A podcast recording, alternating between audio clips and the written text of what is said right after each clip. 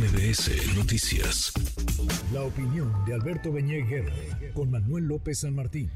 Alberto, querido Alberto Beñé, qué gusto saludarte, ¿cómo te va? Buenas tardes, igualmente me da mucho gusto saludarte, pues aquí con estas novedades, caray. Qué cosa, la crisis que ya pues eh, parece se cobró a la presidencia de Reyes Rodríguez Mondragón, él mismo ha, después de mucha presión y después de tener a la mayoría 3 de 5 en contra, pues ha tomado la decisión muy a regañadientes de irse, de dejar la presidencia, no de ser magistrado, pero sí de dejar la presidencia y todo apunta a Mónica Soto, una de las magistradas a quien se liga con la 4T como la próxima presidenta del máximo tribunal eh, del país, del máximo tribunal electoral del país, Alberto.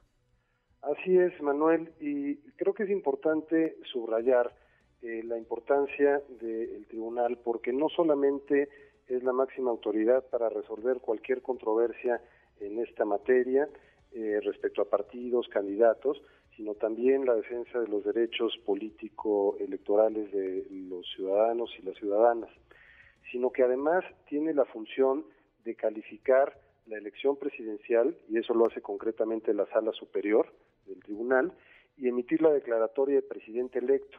De ese tamaño es la importancia de las atribuciones de esta Sala Superior.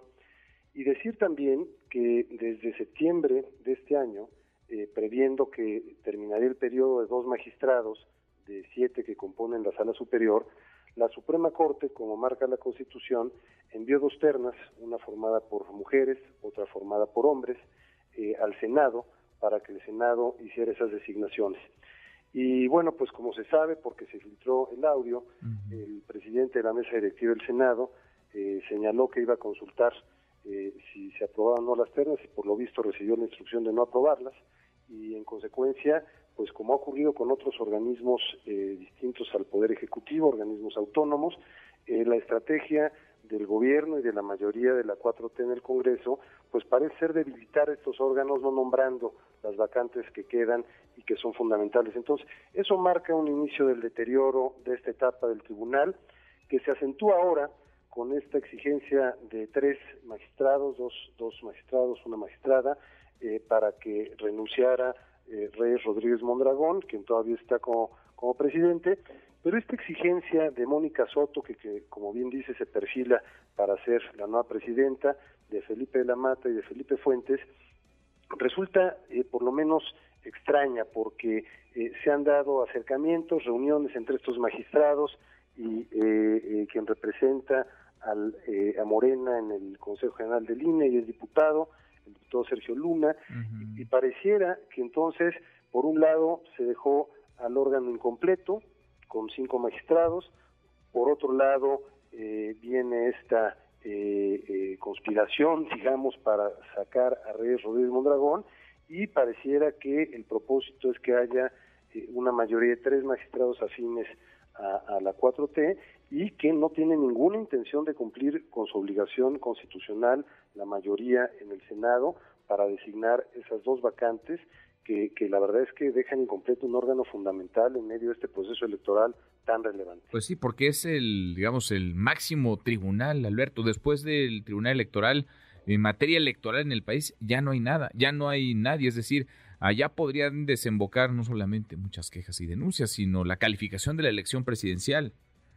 Así es, porque además en el diseño constitucional que tenemos, la Corte no es competente para conocer de controversias electorales, de, litigios o juicios electorales.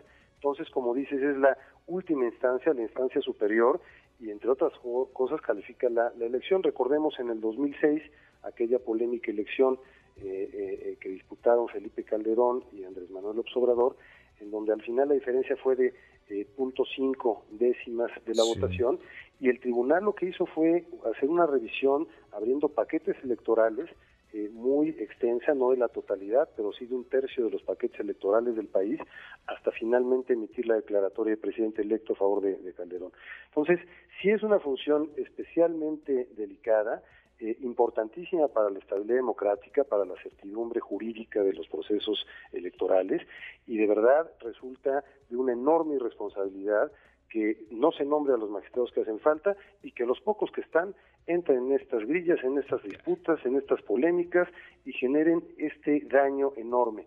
y ahora bajo la sospecha de que pues quedaría una mayoría de magistrados por lo menos eh, cercanos a, Morena y sus aliados. Qué, delicado esto y qué delicado que no puedan siquiera convivir, sentarse a la mesa, dialogar los integrantes de la sala superior del Tribunal Electoral. Tremenda grilla, decíamos, en cualquier otro momento sería eh, delicado, sería algo grave, pero ahora es preocupante porque está a la vuelta de la esquina la elección de 2024, la elección presidencial. Alberto, muchas gracias, abrazo, gracias. Gracias a ti, un abrazo, buenas tardes. Muy buenas tardes. Redes sociales para que siga en contacto: Twitter, Facebook y TikTok. M. López San Martín.